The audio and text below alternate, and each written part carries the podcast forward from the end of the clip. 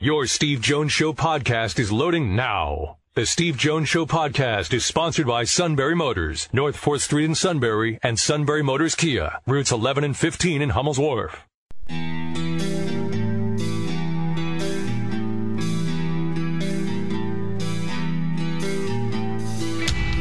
Sports talk where your voice counts. This is the Steve Jones Show on News Radio 1070 WKOK. Now, from the Sunbury Motors Studio, here's Steve Jones.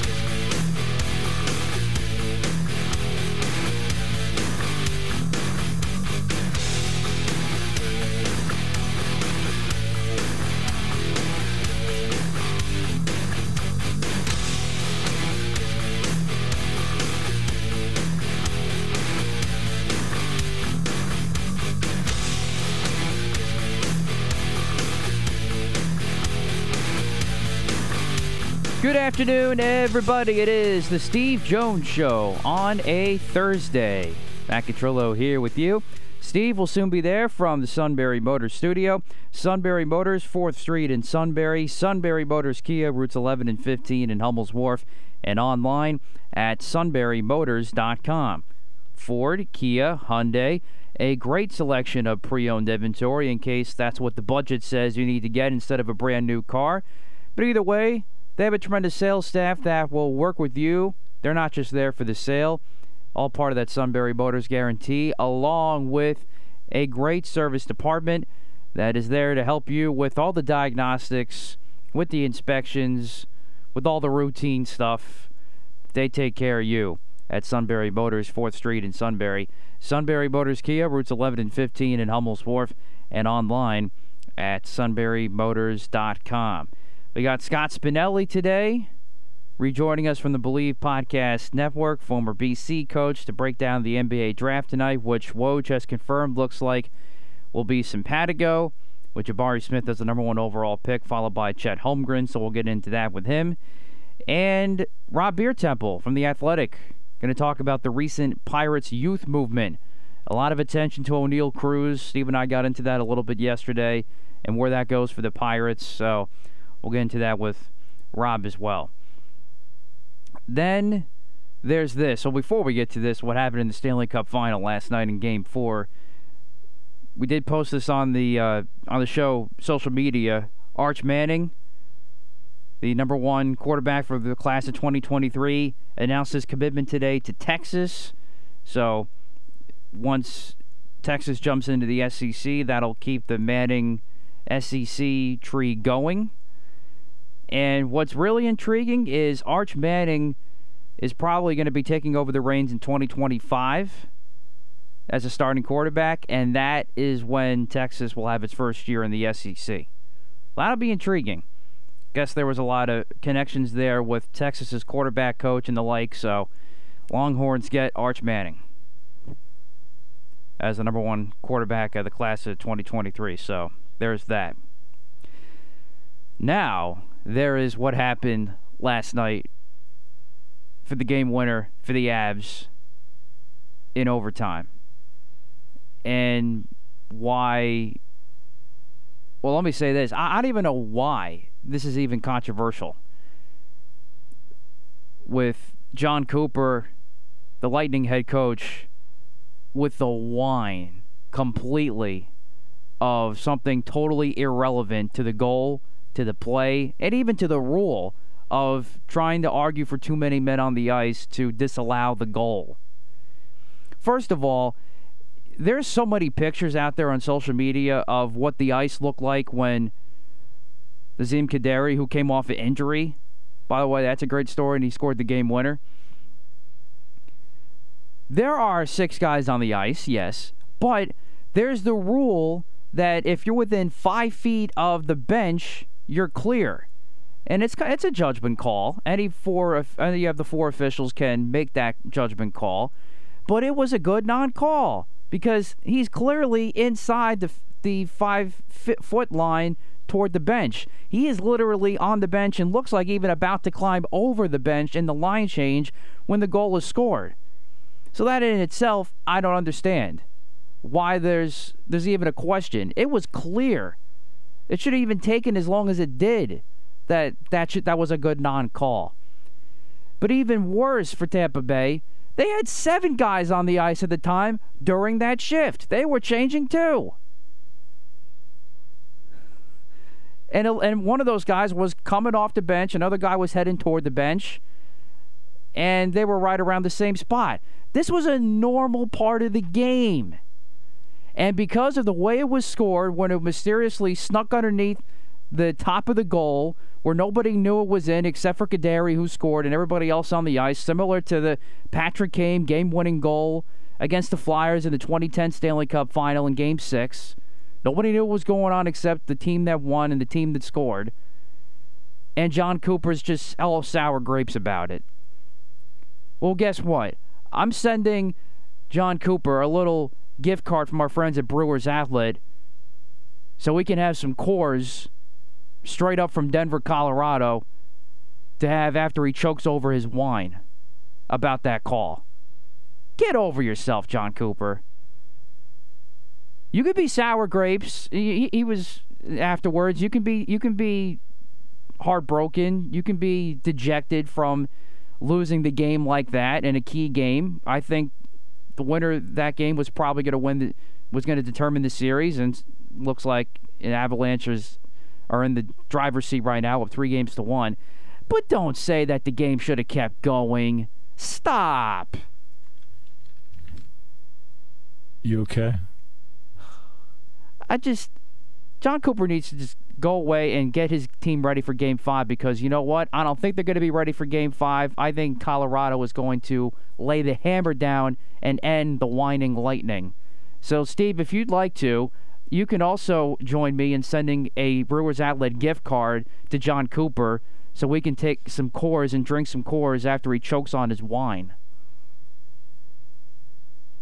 This shouldn't even be controversial. It was clear that was a good non-call last night. Well, no, he's got his he's got his left skate already on the. All right, set to go. I mean, that's just a question of you know the two benches are next to each other and they're looking over and they think they've got too many men. But the bottom line is the speed of Colorado in overtime. It took over, and the ice for the most part was tilted. Also, let's give Darcy Kuemper a lot of credit. Andrei Vasilevskiy justifiably gets a lot of publicity for being a great goaltender because he is. Darcy Kuemper is the one that when we came into the series, people had questions about. Darcy Kuemper played really well last night. And not only that, to let you know the kind of zone he was in last night, on the winning goal, he got an assist. And it wasn't just because he touched it. He made a, a terrific judgment where he saw the ice and he got the puck up the ice. That's right. To set to set the whole play up. It was a really good pass by Kuemper to get the play going. And you know, we talk about the hockey assist, which is that second assist. He's the one that got that uh, on that particular play, and he deserves a lot of credit for how he played in last night's game. Uh, Kuemper early on had more pressure on him. He gave up a goal 30 seconds in, and after that, the rest of the game essentially almost the entire first period plus all the second, the third, and then all of overtime. He only gave up one more goal. That's it. You got to give him a lot. You got to give him credit for that. And remember, there was a lot of questions about whether he would be the goaltender in game four after the game three performance, and he answered the bell. Kuemper played really well. And Nathan MacKinnon scored last night. Uh, I mean, when I mean scored, he got an assist. I mean, I'm sorry, he got a goal last night, which was critical. Gets him off the off the snide, gets him going.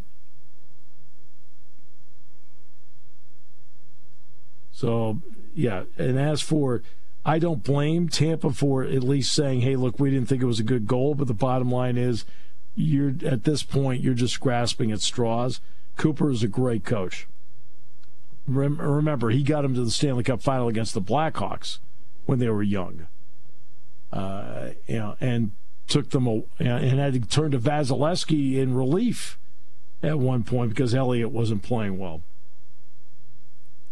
So I give uh, You know, Cooper's a really good coach, so I'm not going to sit there and get on his, you know, get on his case. You know, unlike the Yankees manager, he's won titles. Um, so um, he is a good coach, but he was in the wrong last night with the way he was in the way he handled that press conference.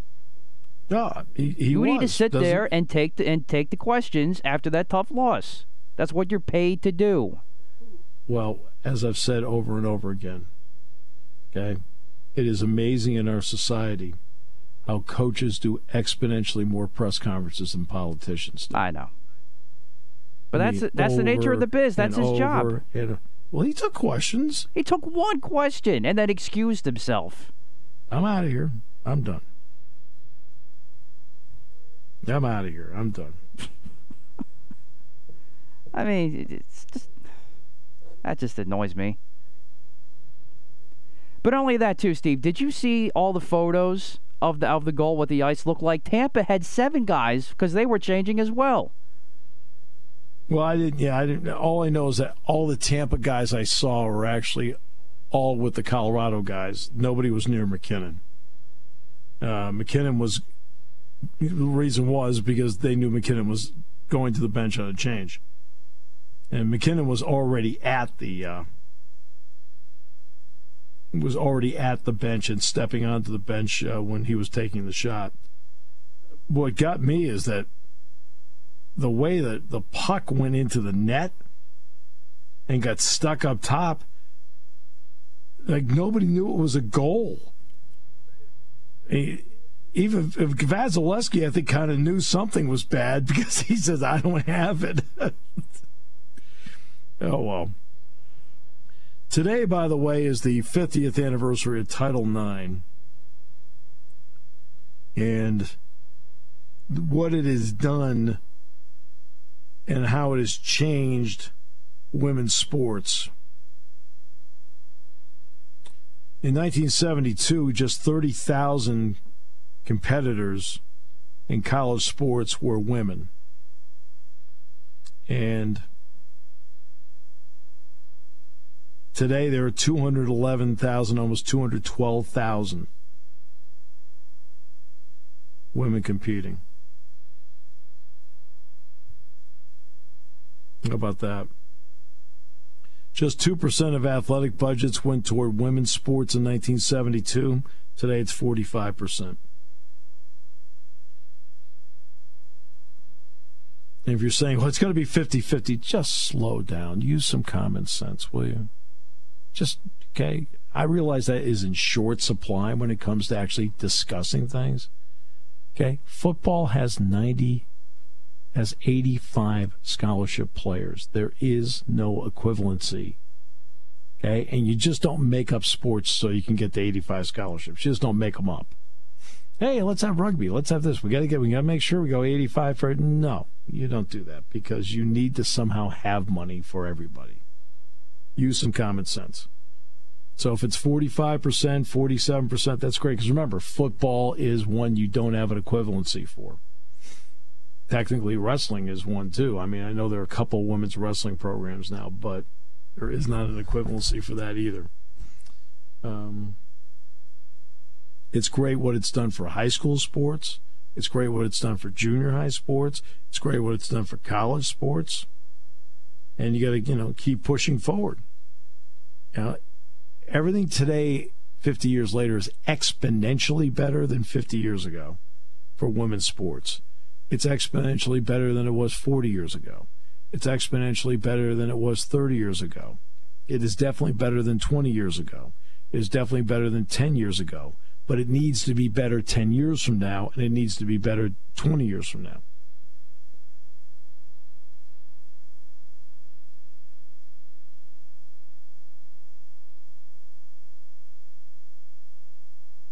So, yeah. But again, it's you know I always love when the when the, it's got to be 50-50. You can't have 50-50 if one of the sports is football. You can't. There's no equivalency. Baseball is softball. Men's soccer is women's softball. You know, and you can go all, all the way through what, what the equivalencies are, up and up and down. Um, but football's the one you can't come up with one. You just can't. And you just don't add in stuff just to bloat the budget. You know, you've got to be able to pay for things too. I mean, I mean again, you need some common sense. So to me, you take football out of the equation. Now, where are you? That's what I want. You know, that's what I want to know. And and don't start. I'll never forget one time. Uh, Kelly's. You know, we had Kelly on, but Rene Rene Portland had made a statement about football needed to reduce scholarships, and like everybody's looking around like, "What are you talking about?" you, you you put a wrench into that. You put a wrench into your sport. Where do you think the money comes from? I mean, Doc, you know, it's not coming from your attendance. It's not coming from your TV contract. It's coming from the football program. And so you don't want to cut back.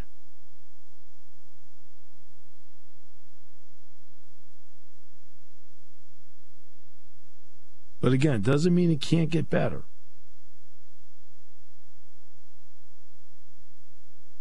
It's got to get better the next 10 years. It's got to get better 20 years from now.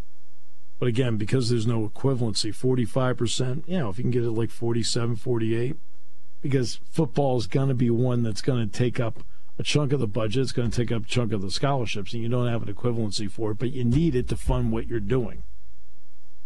I mean, these things don't happen without money.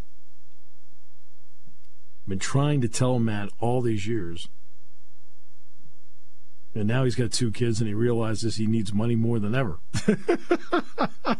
F O U L E D, that spells founder. Got that right. I mean, I, I, mean, I saw a picture of you and the two kids, the Father's Day picture. I mean, they're eating.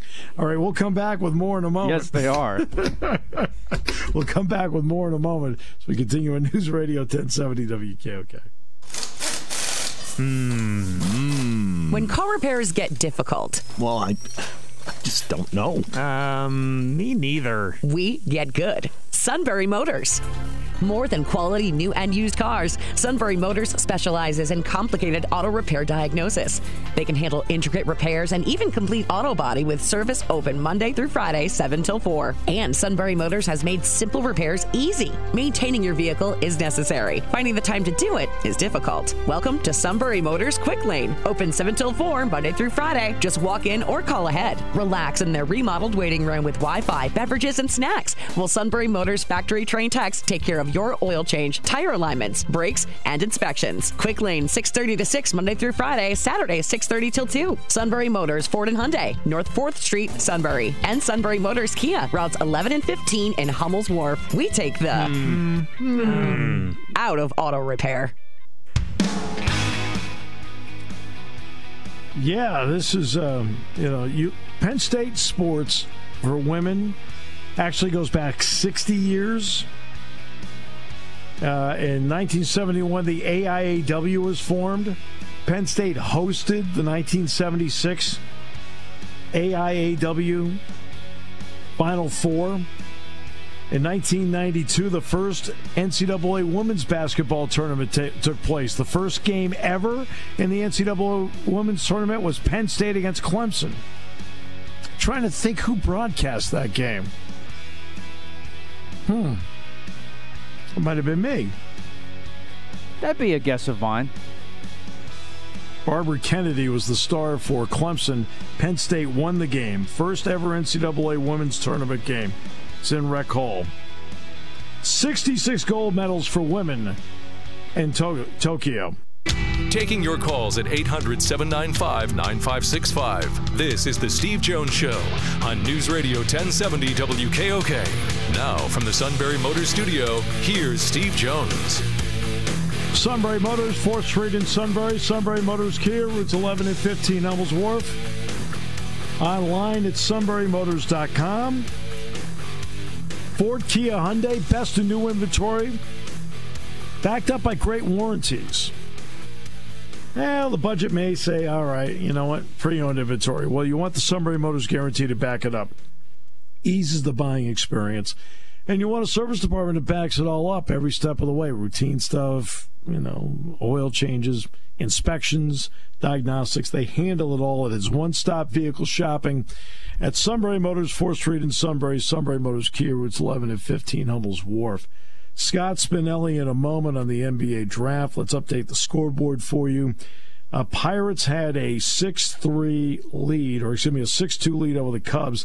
Cubs then scored five in the eighth to take the lead, but Michael Chavis just homered for the Pirates 7 7, bottom of the eighth at PNC.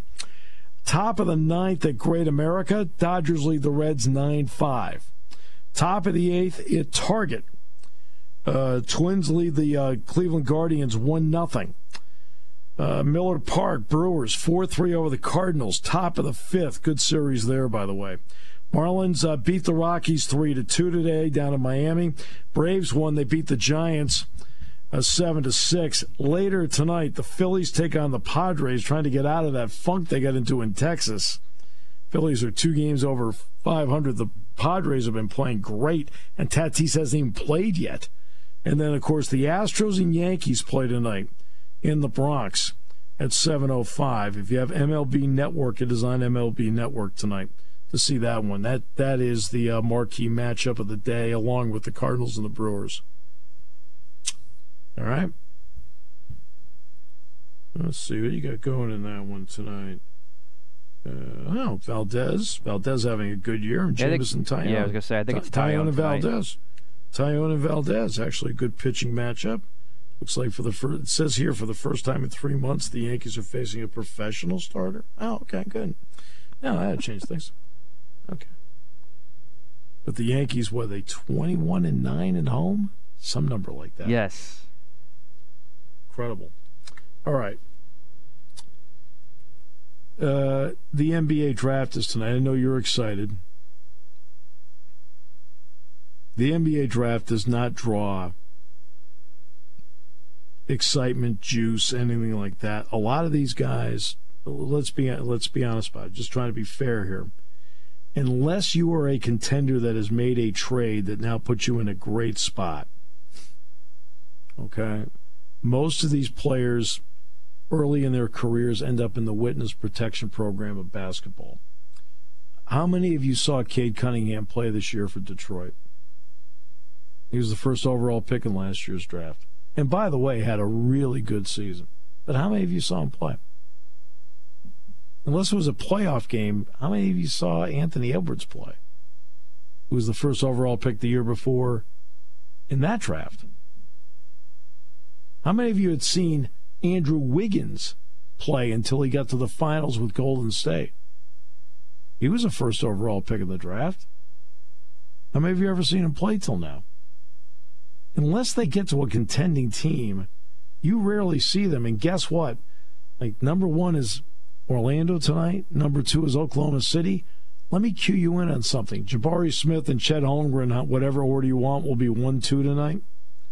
Neither one of those guys will be playing on Christmas Day. That's a hint from this station and the ad council. It's just the way, and that's why the NBA draft doesn't draw the kind of juice.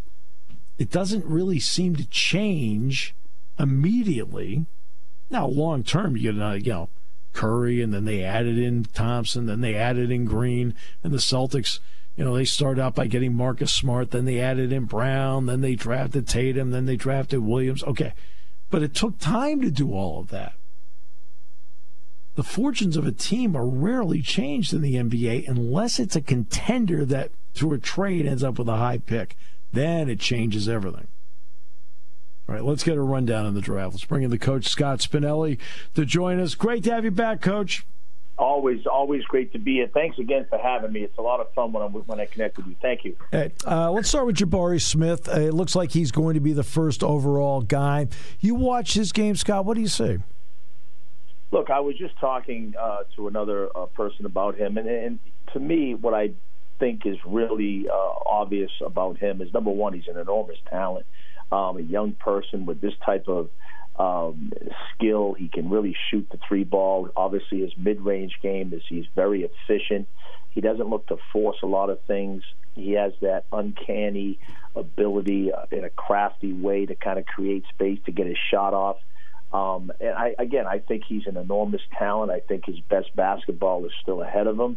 Uh, but the one thing that is very, you know, I think it's uniform right now in terms of what most all NBA teams are looking for, except if you're looking for maybe a piece, is guys who can pass, dribble, and shoot. And Jabari, obviously, with that size and with his versatility, to me, he fits exactly what the NBA is turning to right now.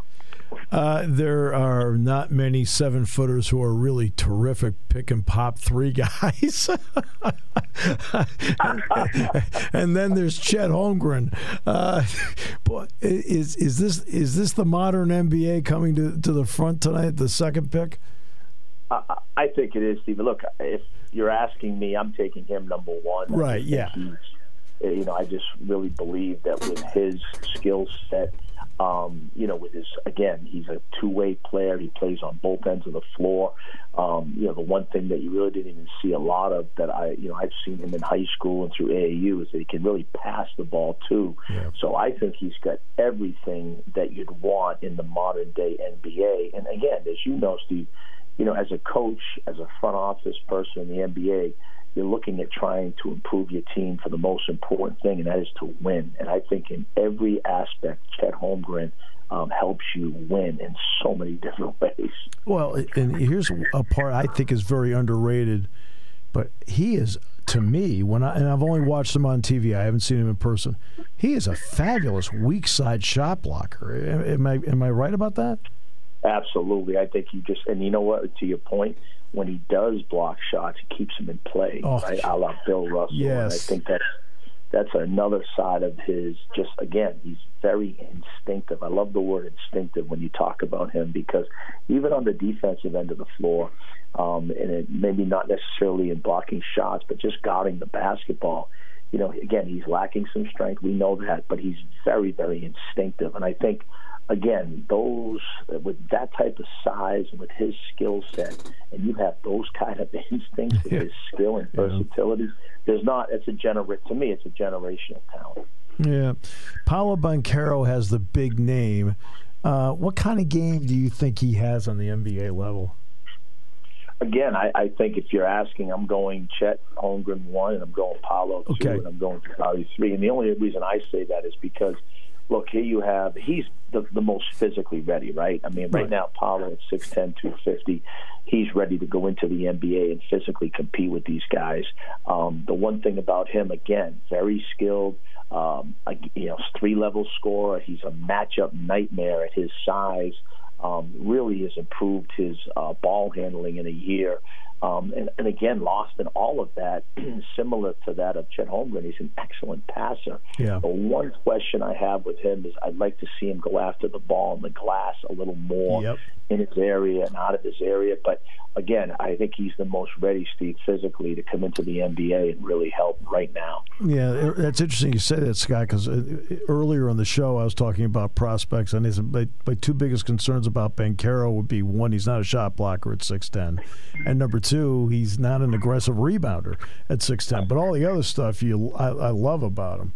Uh, the Jaden Ivey, he and Sharpe are probably the best two quote athletes in the draft. I found it interesting that Sacramento asked him to work out twice and he wouldn't go. wow. wow. and, and, and, Sacramento is sitting there at four. Uh, when he goes the same speed as the ball, Scott, how good is he? Uh, Shaedon Sharpe, honestly, is his upside and his potential. Now, those are kind of, yeah. you know, risky, risky words, right? Like, yeah. but, but when you have that type of athleticism um, with his length, um, you know, his motor, all of the things that you'd kind of look for in terms of what the NBA is today, and then you add it, he takes it even up a notch athletically. Um, here's a young player really does have. Um, I mean, sky is the, truly the limit for this young man. Now, again, work ethic, coaching, is you know willingness to get better, film, everything he's going to need to do. And I'm sure. Again, I don't know a lot about that, but I've only heard great things about his character. Yep. So you would think that he's a guy that's going to come into the NBA and just become get better and better and better. And again, with that type of athleticism, my goodness, he could be a, um, a special player in the NBA for a long time. And what about Ivey? You know, one thing about Jaden Ivey that really impresses me is when you really watch him, his his overall, his speed, his motor. Um, again, gifted athletically, but I like the fact that he can play with different at different paces. Right, like in transition, he is an elite level transition player, which a lot of times in the NBA, you know, you're going to get out and run. I think he's as good in making decisions, finishing at all three levels uh, as any you know, potentially god right now in the draft. But what I like about him is that you can also put him in the half court. You can put him on the ball. You can put him off the ball. Um, you know, he's good in the pick and roll, dribble handoffs in terms of making decisions. But again, you have another player that can play multiple positions with versatility, um, and he's got a, a again a tremendous upside in terms of where he could be someday. Oh, I mean, when he goes the same speed as the ball, because obviously I had a chance to see him several times in person anyway, he made a play at the end of the Penn State game in the Big Ten tournament where it, I mean, it looked like it looked like you and me weaving our way through traffic on the interstate, Scott. Uh, I was like, I'm like, oh, what the heck? it's a, it's you, it's you and me on 128 on a on a Friday on the on four lanes of fun. I, like, I love it. I love it. so, uh, I figure I figure I go with something you and I can relate to. Uh, so. Amen, brother. I can relate to that. Keegan Murray made. Uh, I watched him um, in his second year, and I was like, okay, he got better, and this year really got better. now he's a little older at 21. What do you like about Keegan Murray's game? Well, first of all, I think that age is really overrated. Uh, again, I think when you start talking, you know, numerical age, every kid develops physically and mentally at his or her own pace, and they have their own path. And I think, again, just me and over the years of watching players, I, I think that's a very uh, overrated. Um, you know, thing as it relates to well, he's young, so he's going to become great. That, that's no guarantee. Right. I, I I, I really feel like there's a lot too much of an emphasis on age, numerical age, right? What about physical and mental maturation?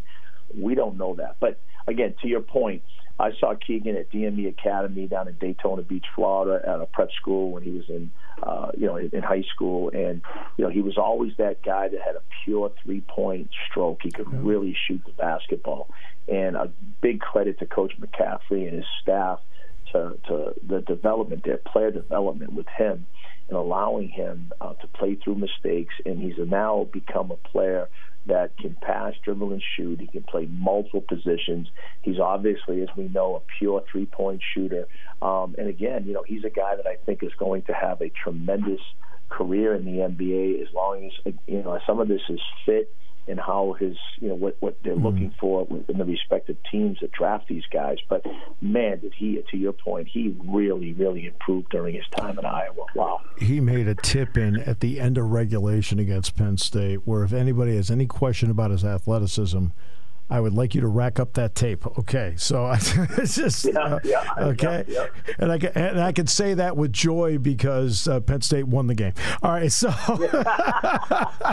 so all it did was extended five minutes. That's a great memory. Well, if he tipped it in at the buzzer and they lost, we wouldn't be talking about this, right? no, I would have bypassed it, Coach. I don't blame you. That's just man. like that's just the kind of guy I am. Uh, Johnny Davis is interesting to me. Because you know the funny thing about Johnny Davis is all the games that I've done where I saw him play in person. He never played well in person, but the games I saw on TV, he played really well. What? Is, how much do you? This guy is a, to me is a great competitor. How much does that enter into an evaluation? A guy's pure competitiveness. Look, uh, for me personally, one of the things over the years that I used to really um, become attracted to is when you can find that basketball player who also played football. And I think yeah. with him, he was that uh, that quarterback. We had a kid at Boston College, Ky Bowman, who oh, originally signed yes. yeah, North Carolina for football, and he was just again, as a basketball player, hopefully he gets over this ACL on his back. But my point is that football side of what you know what he brings to the table, the table with that tenacity, that toughness. Um, you know, he's plays with a chip on his shoulder. All of those things are going to translate to the NBA. He's not going to be afraid of the moment. Mm-hmm. Um, look, people question maybe his percentage from the three. He's only going to get better there because of all the shoot arounds. But here's the other thing when you have that type of toughness to you, you'll will shots in. And I think that football side of it really helps out a lot, uh, especially when you get to this stage. But I think he's going to be a tremendous player in the mm-hmm. NBA. Mm-hmm. Again, versatile, he rebounds, he's tough. And again, all the things that you're looking for with him to me translate. Uh, Malachi Branham, I, you know, he has a fabulous mid-range game when you have a fabulous mid-range game and you talk about the number of shoot arounds that you go through, can you become a better three-point shooter? Absolutely. I think that's the one thing in the NBA. Look, as you know, Steve, we're limited in the NCAA with how many hours you can work with the guys in the yeah. summer, you know, your four hour rule and so on and so forth. But you know, look, when you have a kid like him, Malachi, I mean, you know that his mid-range game is there. That's kind of a lost art, right, right now in basketball. But it's still, I remember the story of Khris Middleton uh, with Milwaukee, and the one thing about Khris, he had a pure three-point shooting stroke, but he was de- deadly from the mid-range game, and he still is to this point, uh, to this day. But I think sometimes – where Khris and I think the game of basketball has gone, and most of the analytics will say layups or threes, layups or threes. Right. So Khris is one of the guys that's kind of defied that, as as some of the other guys have, you know, uh, over their time too, right? I mean, Paul George and uh, Kawhi Leonard, obviously mid-range game, but I think Malachi has the ability um, to score in that mid-range, uncanny ability to score against anyone. But to your point, he'll get better from the three-point line, and sometimes you got to see past what the young man is doing within the system he's playing in because look every coach is trying to win so they're trying to play to the, mm-hmm. the, the these guys are playing to their strengths and and sometimes they can do other things but again the system doesn't allow them to do that. But I do think he'll get better on that side, uh, especially making three point shots throughout his time in the NBA. And one one final guy, uh, I don't want to take up too much of your time. He's a little older. Uh, EJ Liddell, who's Malachi's teammate at Ohio State. What do you think about EJ Liddell, especially as an inside out player?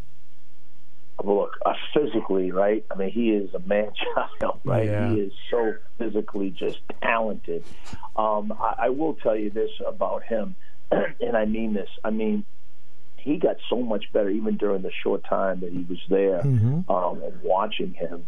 And the one thing that really stood out to me is that he really was one of those guys. You can talk about taking advantage of matchups, but he actually did it.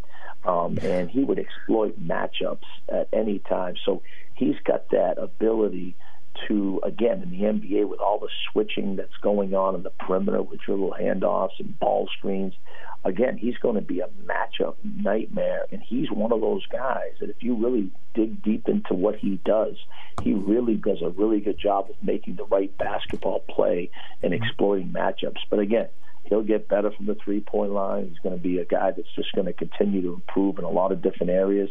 But I just love the fact that he's a matchup nightmare to me, and he does understand how to exploit those matchups. Exactly. I, I felt, uh, Scott, that he played with an NBA mindset uh, in college. Uh, and, and, look, the number of free throws that I broadcast of him against Penn State. It's a pretty long list. oh, Dick Girardi's going back to the line again. now, I didn't say they were all the right calls, Scott. but yeah, I'm sure, I'm sure they weren't. but I mean, he was a great free throw shooter. I mean, oh yes. Yeah. It's a drive me nuts. He's in that 78, 80%. You know, I'm like, oh, great. well, you know, and the one thing that really improved with him, think about this, like his freshman year, he was like shooting almost like 20% from the three point yes. line. And last year, he was up to 38%, and his numbers went up. And you see that kind of improvement uh, with a young man with that body at six seven, which is about two forty, two forty five. I mean, he's a guy that's again, you know, he's obviously in the gym, he's working. Um, you know, he's into player development, getting better. and That's the Yeah. key. Just keep getting better. So again, he's definitely somebody that is just going to continue to get better throughout his NBA time. And the, and the people at Ohio State tell you, as a locker room guy, they say he is awesome. So that doesn't hurt your cause either. It is always, always a pleasure talking hoops with you, my friend. Thank you so much for the time you gave us again today. Thanks for having me, Steve. Okay, best of luck. Hopefully, we can catch up soon. Thank you. The coach, Scott Spinelli. Great to have him with us on the show today. Rob Biertempfel on the uh, youth movement in Pittsburgh with the Pirates, and also about baseball and the future of whether the Pirates remain in Pittsburgh. Yeah, I'll ask him that question. That's next half hour here on News Radio 1070 WKOK.